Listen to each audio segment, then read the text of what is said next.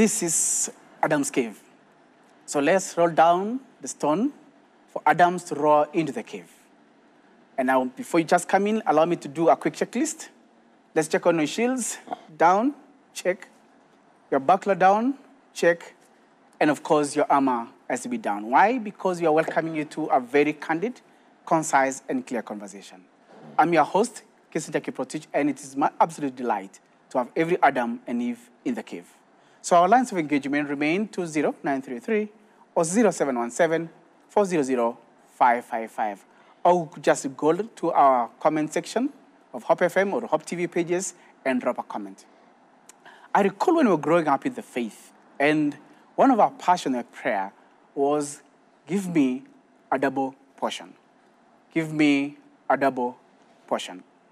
And then indeed that was a cry of a young prophet to an older, dying, or departing prophet. Indeed, the young prophet does amazing things far beyond his imagination. So we ask today, is it the mantle or the mentor? Is it the mantle or the mentor? It's my absolute honor, therefore, and privilege to bring a man, a friend of mine for a long time, a man I've worked closely with, I've observed, is a husband to a worshiper and a teacher and a senior pastor of Citam Ngong, Reverend Ken Kimiywe. Welcome on the show, sir. Thank you. It's great to have you. It's my joy and pleasure to be here. Wow.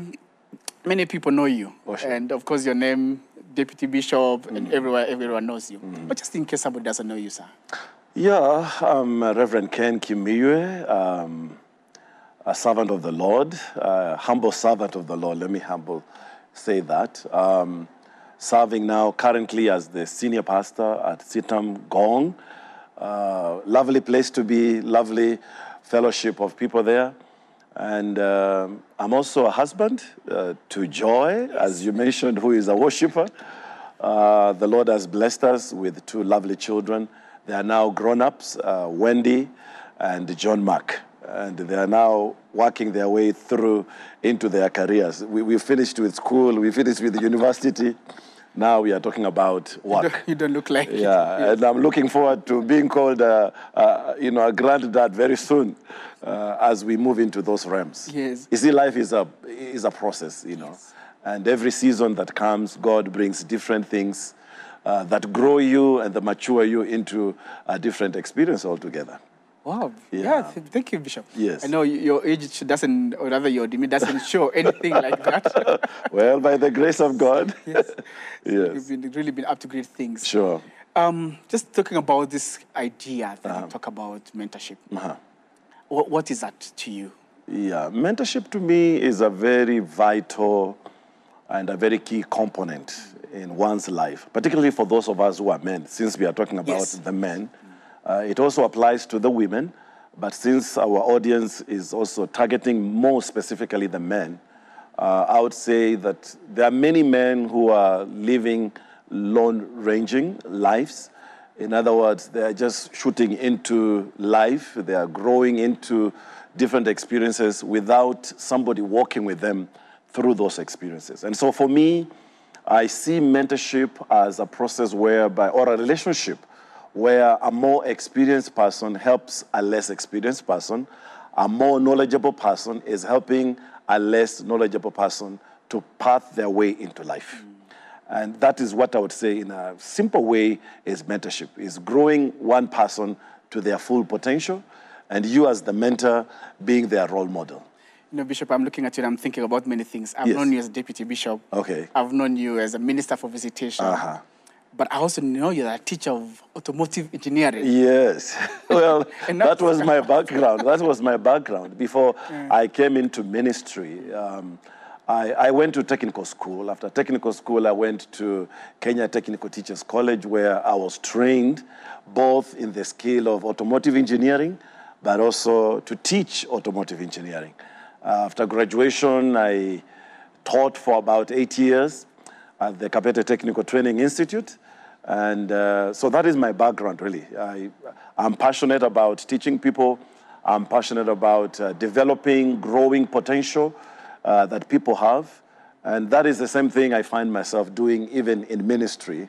God has given me that passion just to grow people and to help them find their direction in life, and to be of an assistance in one way or the other, to guide and to help, particularly up and growing emerging leaders, so that they can find their place in life. Wow. Yeah. Bishop, how do you transition from being an automotive engineer to a minister of the gospel? Well, it seemed to be. That's what happened with Elisha. I think he was a farmer or something like that. Yes. And the Bible says how he had to put away his oxen and whatever that he was doing then, and he followed Elijah. I think that's the same thing that I find myself having gone through, that in as much as I was doing what I was doing, apparently when I was a teacher, I was also the CU patron. Okay. So I served a lot with KSCF, with FOCUS and other student organizations. I was involved with the young people as their patron, and I want to say, you know, with a lot of humility, some of them now are bishops, others are people who are renowned in their churches, and it's because, again, of that interface that we had with them. And so when I felt the call of the Lord, I had to resign from my teaching position and got involved into being trained and being prepared and equipped for ministry. Wow. And apparently that happened right here in Citam, where after getting that call, I was able to work with men like the late Tokunboh Adeyemo, who is one of my mentors. Okay. I was also able to work with people like the former senior pastor here at Valley Road. Then it was known as Nairobi Pentecostal Church, the Reverend Dennis White, or mighty man of God. And I gleaned a lot of some of the things that I do in ministry through my interface with such people. And even as I talk about ministry now, many of the things that I practice, I was able to get them from such men who infused them and who helped me to learn from them. Interesting. Yeah. Now, listening to you, Bishop, you're saying, so you get the call of God. Yes. And to resign to be trained. Right. I think normally people resign to go straight into work. Not quite.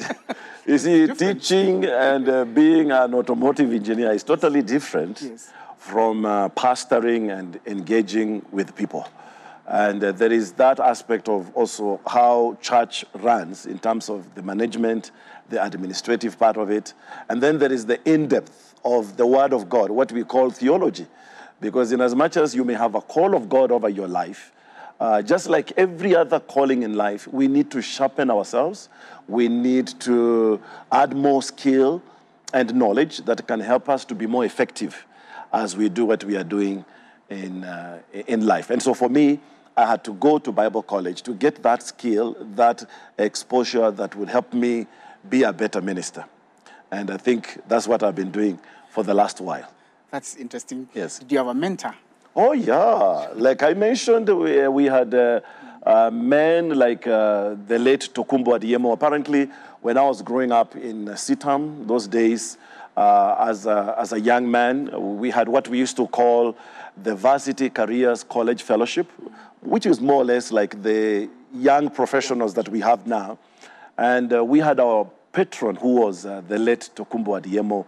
He was such a forthright man. He was very committed to the things of God. Apparently, he was an academician. He was a professor. He was a doctor, you know, of theology. But also, he served as an elder in the church. And he gave himself selflessly to just be with us. And those days we were going for Keshas. In fact, we are the people who started Kesha in Citam those days back. And we were involved in all kinds of ministry around, whether it was evangelism, whether it was, just reaching out to people in different ways.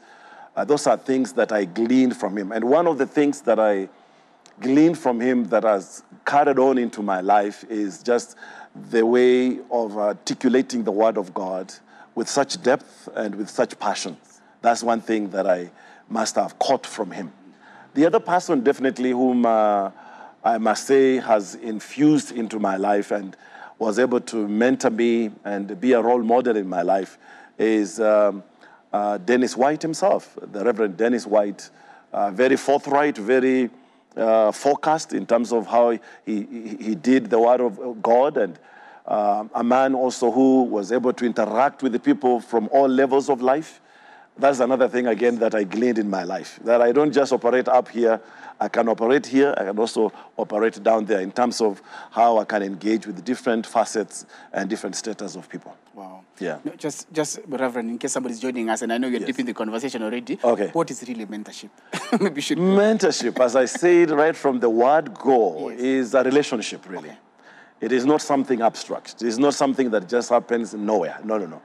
Mentorship is a deliberate, if I may want to say, relationship where two people are walking with one another and they're helping each other. The more knowledgeable, helping the less knowledgeable. The more experienced, helping the less experienced person. And you see, at the end of the day, the mentor is helping the mentee to grow and develop themselves to their full potential. And so when two people are in that kind of a relationship, they are learning from one another, they are drawing from each other, and they are able to get to the place where there is even transformation happening in the life of the mentee. You know, Reverend, I talk about mentorship. Yes. I think in military a lot, you almost find soldiers either working in pairs or together in a band. Right. But in life, I think men seems to have heroism in being a lone ranger. Yeah. Is that... That's a very dangerous place to be, in fact. Yeah. In fact, many of the men, as I pastor men and as I engage with men, one of the things that I keep on telling them, please don't be a lone ranger. Even as you talk about the Adam's cave, don't live in that cave and just shut yourself in your cave. Go out there, interact with other men. And you'll be very surprised that as you interact with other men, like the Bible says, iron sharpens iron. One man's countenance sharpens another man's countenance. And there are people out there who can be role models in your life, who can sharpen you, whether in your spiritual life or in your vocation or in other aspects of life. And so as you engage with other men, you are able to grow. And then also, if you look at the book of Ecclesiastes, chapter number 4, if you read from verse 9 down to 12, particularly verse 9 says that two are better than one because they have a good return for their labor. So if you as a man want to grow yourself and be more productive, you need to engage with other men. You need to be involved with other people who then can either complement your gifts and your abilities, or you can also be able to get the support system that you need in order to be productive and effective in whatever area of your life. Okay. Yes. Reverend, then who should start that relationship? Should it be the mentee or the mentor? In your case, did you go to Reverend White or Reverend White came to you? Yeah. I think it's both ways. Yes. Both ways. In fact, as we come to the conclusion of our discussion, I will be asking the question, who are you mentoring and who is mentoring you? You see, the whole aspect of mentorship is two-way. In as much as you want to mentor people, you yourself should be mentored. You cannot give what you have not been given. And so you only become what has been passed on to you. And for me, I see it both ways, where those of us who are older, those of us who are more experienced and knowledgeable, look out for young tucks and look out for emerging, growing young leaders that we can infuse ourselves into, that we can walk with, or we can be able to job shadow with. And by doing so, you will be able to give a young man an opportunity to grow beyond their potential, beyond their capacity, beyond their abilities that they had at that particular time. And then on the other hand, for those of us who are young people, don't just sit back there and expect that the older people will come to you. Go look out and search and connect yourself to certain people that you can glean certain values from, people who can add value into your life because of certain things that you have identified with them that you would want to see in your life. So I would say it is both ways. The mentee can look for the mentor, and the mentor can also look out for the mentee. Okay. Help me or help someone, Reverend. Yeah. So the mentorship. Yeah. Is it the same thing as being a coach? Mm. Or there are other characteristics of mentorship that have a different kind of shape? Yes, definitely, as you have indicated, coaching, teaching, training, all these are different facets of mentorship. Okay. Like, for example, if I bring a young man and I'm training them and I'm helping them as my apprentice, that is already a mentorship relationship. If I'm a coach and I have a certain skill and I bring somebody else near to me and I'm telling them what to do, I'm also doing mentorship. If I have a singing ability and I also bring somebody else and train them on how to sing, that is still mentorship. Or I'm teaching them a certain aspect of life. All those are different facets and different opportunities for mentorship. Probably also, as I add on to that, I would want to say that mentorship can also be formal and informal. There are times it is a deliberate and a one-on-one interface. Sometimes it is a little bit abstract, where there are certain people that we watch on television or on social media that mentor us indirectly, and that one we can call it informal. Or where, for example, you identify a certain person in the community or in the society. You love what they do and how they do it, and from a distance, you are gleaning certain aspects about their lives. That is also an informal way. There is also group mentoring, where people can be in a group and they are given towards a certain goal. Like, for example, those of us who are in married couples care groups, and we come together and we talk about issues of marriage that affect us across the board. You know, we learn from one another, and so we are coaching, we are mentoring each other. There could also be peer, you know, mentoring, where people who are of the same age going into a life experience or venturing into employment together, or just having certain commonalities. A good example is Jonathan and David. You know, they were peer mentoring each other. And so there are different ways in which mentorship takes place. There is the direct, and there is also the indirect. There is the formal and the informal type of mentorship that goes on in our lives. So, Bishop, I'm hearing you then say, yes, that for certain cases, then you must be very intentional about this kind of mentorship. Oh, yes. Oh, yes. Because I seem to know that men are very comfortable watching Manu or Arsenal with their coach. Yes. But in your own personal life, you don't have a You don't have anybody. It's very true. Sometimes also, as men, if now we are talking to the men, since we are in the cave, we are very superficial with our relationships. We don't want to go deep. You see, that's one of the things that differentiates the relationships between ladies and us men. The ladies can be very emotionally attached. They can go into deep areas. They open up to each other. They talk about their falses and their truths, you know, or rather their gains and their, you know, disgains. But for us men, I think because of our orientation, because of our ego, sometimes we want to keep things to ourselves, and therefore we don't find it easy to be vulnerable to another man who can then talk into our lives or who can guide us or direct us. And then again, also there is that aspect of a man to want to be independent, again, to just do things because they feel they have the ability and they are mature enough to do what they want to do. But that is a very false place to be. Because if you want to be successful, if you want to be productive, if you want to be victorious in your own Christian life or whichever other thing that you're doing in life, please interface with other men like yourself. Talk the manly talk. Be vulnerable to each other.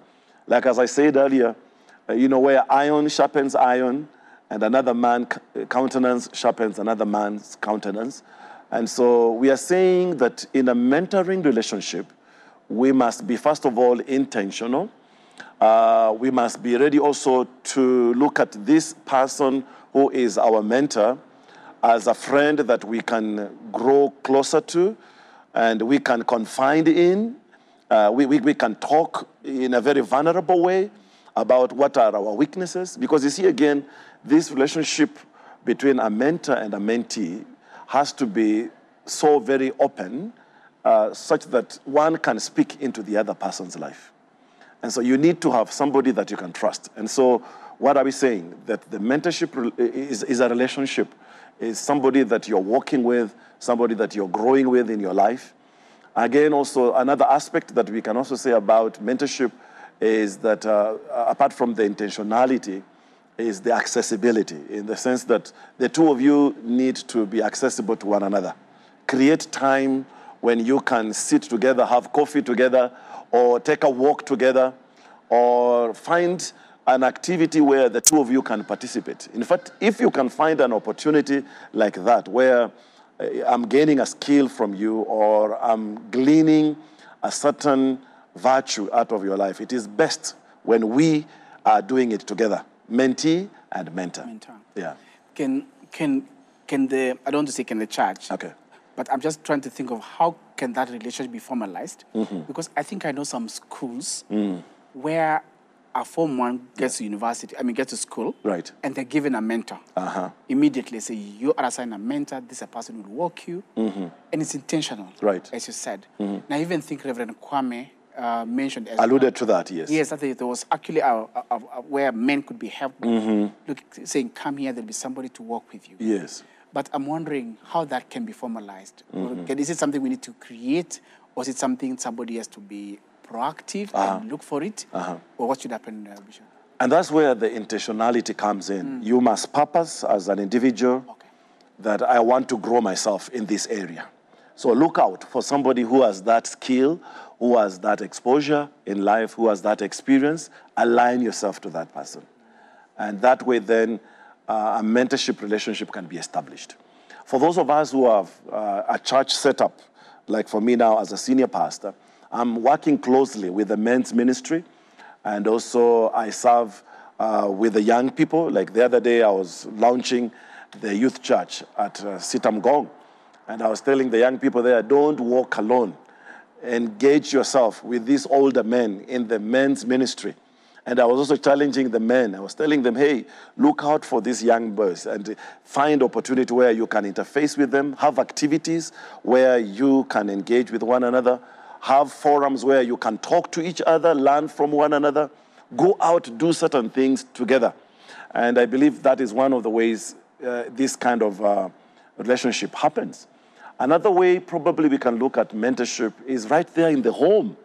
Again, a scripture that comes to mind is in the book of Ephesians chapter 6 that says that we fathers should not exasperate our children. You know, children are told to obey and respect their parents. And you know, the father is singled out that you as the father, you as the role model, you as the head of the home, you as the one who is supposed to be shepherding your family, should not exasperate. What is exasperation? It sounds a very huge word. Yes. It simply means irritating, you know, annoying your children and causing them to be far removed from you.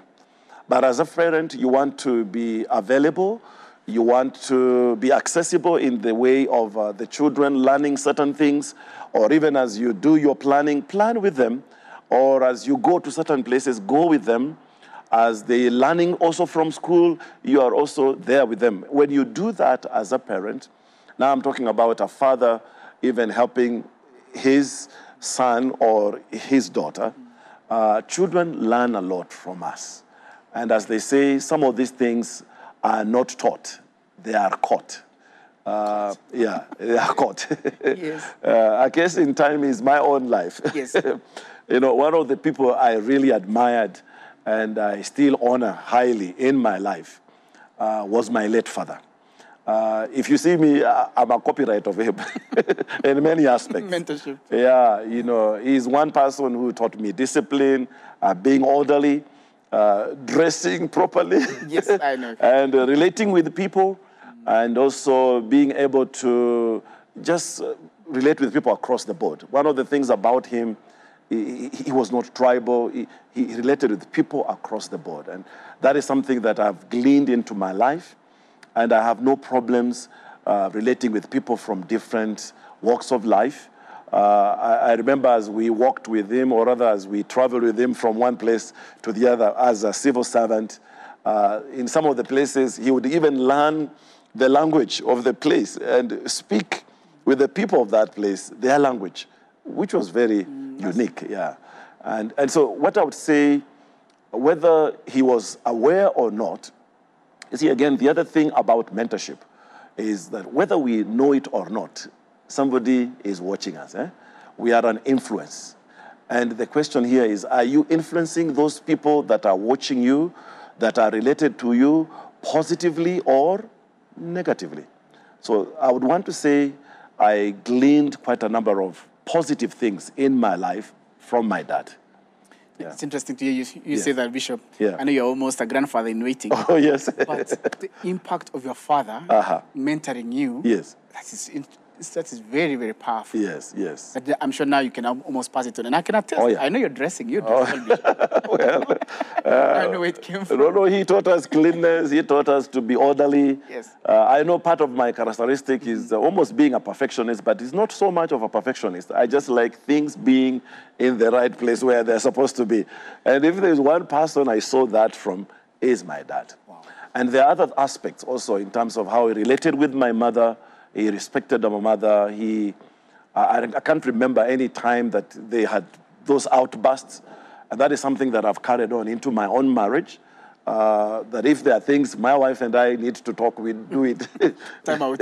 Yeah, not in front of everybody. Again, also just loving every one of us and giving us opportunity to go through school without having any favorites, and those who probably he looked down on, and that is something, again, that I've gleaned into my life. I love my children equally. I'm committed to my family responsibilities, and that is something I gleaned from him. Wow, powerful. Yeah. I like that you painted the whole aspect of mentorship. Right. Are there pitfalls? Oh, yeah.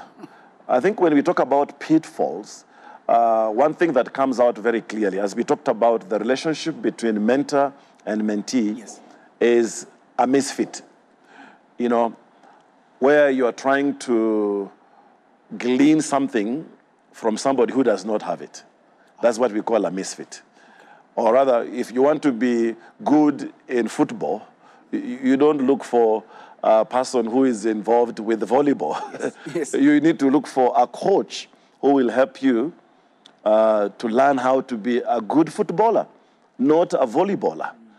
So that's the same thing that happens with mentorship. When we are looking out for somebody who can mentor us, or when we are trying to find somebody we can mentor, we are looking at a skill, an experience, a certain aspect of our life that can be able to align with that other person.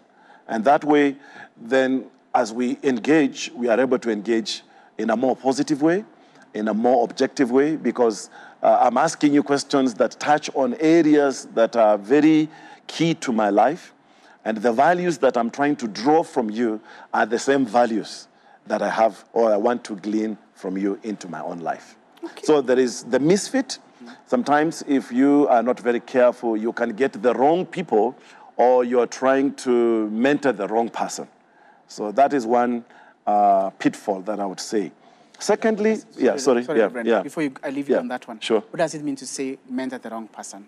Like, for example, as I said, you know, you are trying to grow yourself in your prayer life, for example. Okay. Then you need to look for somebody who is prayerful, somebody who can grow you in that aspect of prayer. So you don't just look for any other Christian, because some people are not as prayerful. They are not as disciplined in their prayer life. So if you were to get into a relationship with this person who does not have that virtue or that kind of a Christian experience, then that becomes a misfit. Or where you find, which is my second point, you go into this relationship with unrealistic expectations. Yeah. Because again, the Word of God tells us, a mango tree can only give mangoes. An orange tree also gives oranges. You don't go to the mango expecting to receive oranges. So again, when it comes to these mentorship relationships, we want to avoid a scenario where we come in there with unrealistic expectations. You know, I'm trying to glean from Kissinger what he doesn't have. Yeah, like I said earlier on, if you're not a prayerful person, I don't expect you to help me to be prayerful. Yes. If I'm not skilled in a certain area of life, I don't expect you to help me to be skilled in that life. And so mentorship is a relationship where two people are able to be meshed, are able to be synchronized in terms of the things that they are passionate about, things that they would want to see grow or develop within themselves. Again, thirdly, another thing that I would want to say there is the aspect of confidentiality. You know, when you get into a mentorship relationship, one of the things that has collapsed many relationships, has betrayed many relationships, is the lack of confidentiality. You see, if you and me are in a mentorship relationship, we become vulnerable. You talk to me secret things about you, you know, things that are very personal. And I would expect you, Kissinger, if you have heard those things from me, you don't go telling everybody else, you know, that guy, Pastor Ken, you know, he's like this, he's like, no, you don't do that. In fact, for me, what I usually say, mentorship relationships is where I become my brother's keeper. And we are telling men out there, you know, find somebody who can be your keeper, somebody you can confide in, somebody that you can be vulnerable. Because again, as men, we are carrying so many issues in life, you know, family responsibilities. Like during this time of COVID, many men collapsed. Many men were thrown out of their homes because of lack of performance. And probably because of also, you know, you are there and as a man needing to provide for your family, you are not able to do that. And you're struggling. Or you have other emotional things that you're wrestling with as a man that you do not know whom to talk to.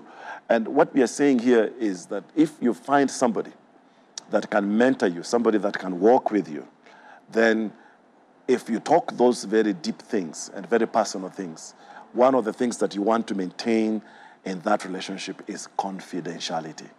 Don't go opening it up to everybody else.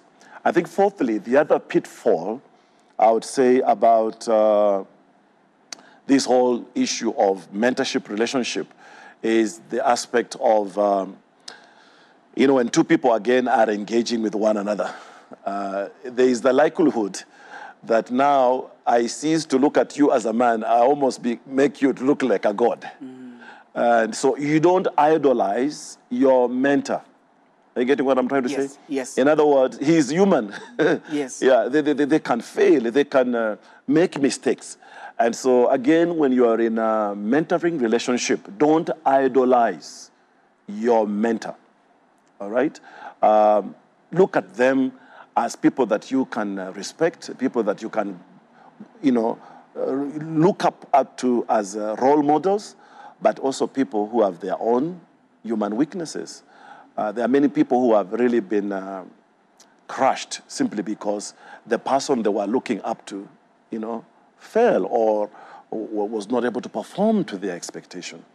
And so, particularly for those of us who are in the Christian faith, sometimes we idolize these men and women of God, and it is not good to do that. Yes. Yeah, because they are also having their own struggles. They are also having their own lives to live before God. And so what we are saying, again, a pitfall that we should avoid is to idolize. You are not dealing with a perfect human being. And I pray that as you engage in that kind of a relationship, that you do it in a realistic and in a very objective way. Okay. Yes. I can almost hear the armor bearer saying yes. We're getting there. Oh, sure. Getting there. Oh, yeah. Bishop, is it possible for Adam to mentor Eve and vice versa? Yeah, it's very possible that people of the opposite sex, that's what we are saying, can mentor each other. Because there are different aspects of mentorship that happens in life. Like our teachers in primary school, some of them are ladies. As we come to other phases of life skills, you find that there could be a lady that is training you into your career. And so we are saying that it is possible that people of the opposite sex can be able to mentor us in certain aspects of our lives. But again, I would want to give a rider or a disclaimer that the kind of mentorship that I would want to encourage and emphasize, especially if it is a long-term kind of relationship, if it is an intimate type of relationship, I would rather it be a man to man. Okay. Because again, remember, it is one man's countenance sharpening another man's countenance. Yes. Because again, there are certain levels of vulnerability which can only be disclosed when it is a man talking to another man and not a man talking to a woman. Otherwise, then if you open yourself, there are certain boundaries that could easily be broken. And so again, we are saying generally and in other facets of life, you could have a woman being your mentor or helping you to grow in certain aspects. Bishop, I know time is really running. Sure. But I still want to ask you. Right. This story we started with, the mantle or the mentor. Uh-huh. No, it seemed to be such a nice thing that you just see me go up and I throw this mantle, then you do double portion or double things that happen. Was it a relationship, a mentorship program that Elijah took Elisha through, or it was just a coincidence that he saw him being taken up? No, not quite. Boom, double portion. I think although the word mentorship is not found in Scripture, you don't see anywhere written mentor, you know, mentee. No, no, no, no.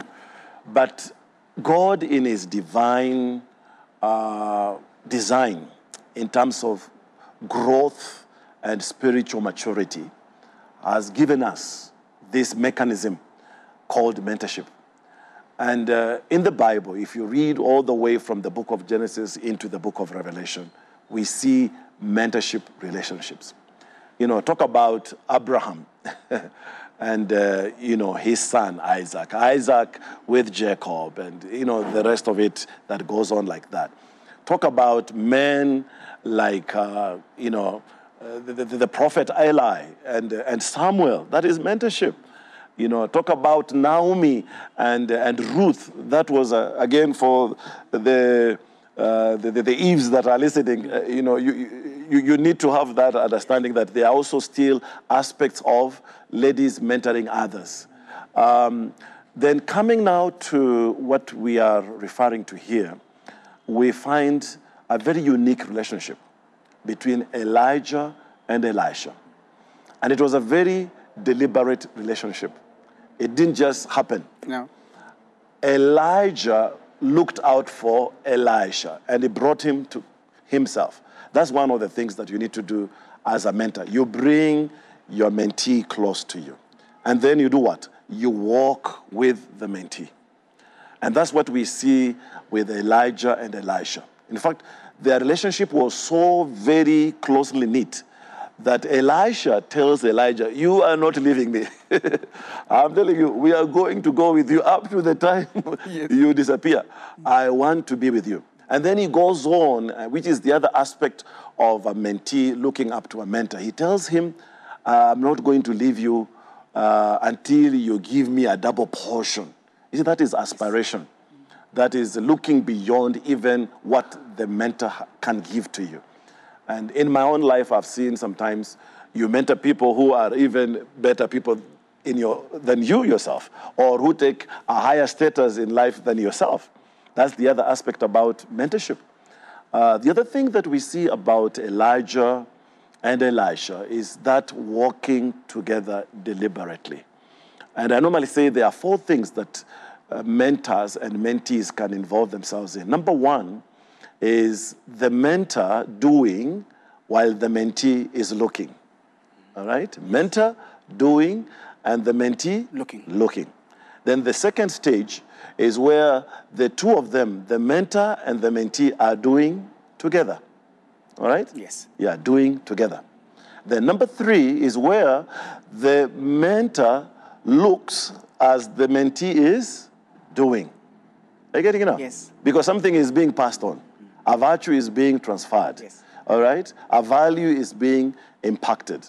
And then the fourth level, which is a very key level, and that is how we want to conclude this time together, is that the mentee now now they become a mentor, and they bring in another person who can learn from them. And that is how the cycle goes, that as you have been mentored, you do what? You mentor other people. And so as we talk about Elijah and Elisha, we see that kind of a relationship where Elijah mentored Elisha, and Elisha mentored who? Gehazi. although we have a big problem here. Yes. One was a successful mentorship. The other one was a complete failure. Yeah, because although Elijah mentored Elisha, and indeed Elisha received a double portion from Elijah, on this other hand, although Elisha was supposed to be mentoring Gehazi, all right, because Gehazi was doing what Elisha was doing to Elijah. Yes. But we see there's a confusion here, yeah, because Gehazi seems not to be a success.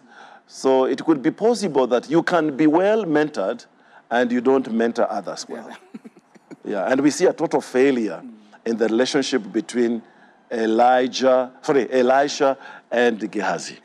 Interesting, Reverend, yeah. That story you mentioned. You know, but let me ask, Reverend, yes. Was it the fault of Elisha? Yeah. Okay, as what I'm saying that is, I seem to feel him, yeah, because this guy seemed to be a Kenyan. Yes. I mean, people have come in, they brought in so much. Yes. And this guy is saying, no, just go back with all the money's loot. So just thinking, let me just get a half of it. You see. But then Elisha then, can I say, curses him. Uh-huh.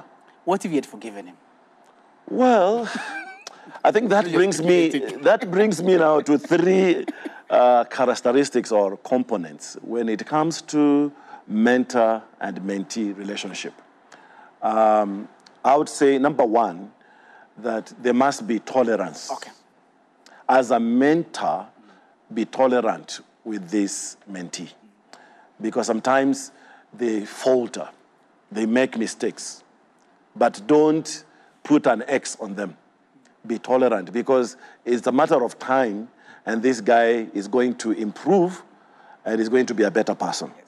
So if you're not tolerant, you can abort that relationship. The other characteristic is patience.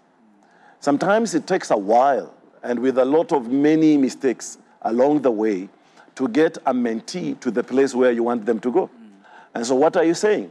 Be very patient with this person. They have come to you green, raw material. Yes. You see, many people don't want to mentor because they don't know how to deal with raw people.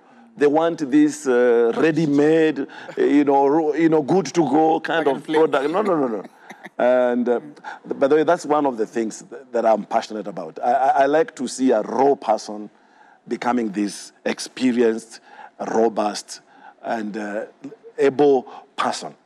And again, this is something that we are saying, that apart from being tolerant with your mentee, be patient with them. Be patient with them. Give them time. They may fumble. They may not know how to preach today.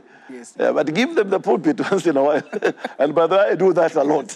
Wherever I go to, I give some of my trainee pastors the pulpit. And I listen to them. And sometimes I learn from them. Yes. Because the very interesting thing is that God can use anybody. It's not us who have the... So solid and official. I'm telling you, God can use anybody. And when you give these people opportunity, you'll find that they are able to grow their skill, they are able to expand their knowledge, and they are also able to build their confidence in that area that you're skilling them in. And then the other third thing, apart from being tolerant and being patient, is be flexible. Okay. Don't be too rigid. It must happen like this and in this time. No. If you do that, you can easily cut off somebody. And one person who made that mistake was Paul and John Mark. Yes. Apparently, my son is also called John Mark. But Paul, I think he had no patience, he had no tolerance with the little guy, John Mark. And he said, I don't want this guy. You take him away. I don't have time for babysitting and wiping and cleaning up. Fellow. Yes. Let him go. Yes. Yeah. And sometimes that's what we do. We don't want to be patient. We don't want to be tolerant. We don't want to be flexible. And so what does Barnabas do? He leaves and goes with John Mark. And by the way, as I remember telling you, Barnabas is the one who did what? Mentored Paul. Yes. He was very patient with him. Even when the other people were denying he's not an apostle, and they were cutting him off because he was one who had tortured the church, and they were wondering whether he was coming in as a mole. It is Barnabas who believed in him and introduced him to the other apostles. So there's something about Barnabas that we don't hear so much in the Bible, but Barnabas is a son of encouragement. And so what does he do? Paul let go of John Mark, but Barnabas picks him. And Barnabas walks with John Mark, although we are never given that background in the Bible for obvious reasons. But later on, when Paul is in dire need, whom does he call out for? Bring me John Mark, that guy. Yes. Yes. So what am I saying? Three things that we must do, yes, even as we engage in this whole journey of mentorship is we need to be tolerant, we need to be patient, and we need to be flexible. And that way then we will enable our mentee to grow and to develop and to come to the place where they can be useful in life. Wow. Yeah. Wow, thank you so much, Bishop. Yes. You did not tell us to come with a notebook. It was an amazing conversation with 3 points. That is a teacher who I am. That is the teacher in me now. That's true. Yeah. Amazing, amazing. Thank you so much for finding time. Sure. We've been talking to Reverend Ken Kimiywe, the senior pastor of Citam Ngong, and he's laid it so clearly. And if you missed it, please go to your YouTube pages and get these nuggets that you shared. And feel free to tweet them at #AdamsCave, and we'll be happy to engage. Or go to also our line 20933 or 0717-400-555 and send us a comment, and we'll be very, very happy to share. So it's now time to leave the cave, and we just want to wish you a beautiful time and God's blessings. This is the only station in the world where you can look and live, and where you can listen and live. I've been your host, Kisinta Kiprotich, wishing you and looking forward to seeing you again next week.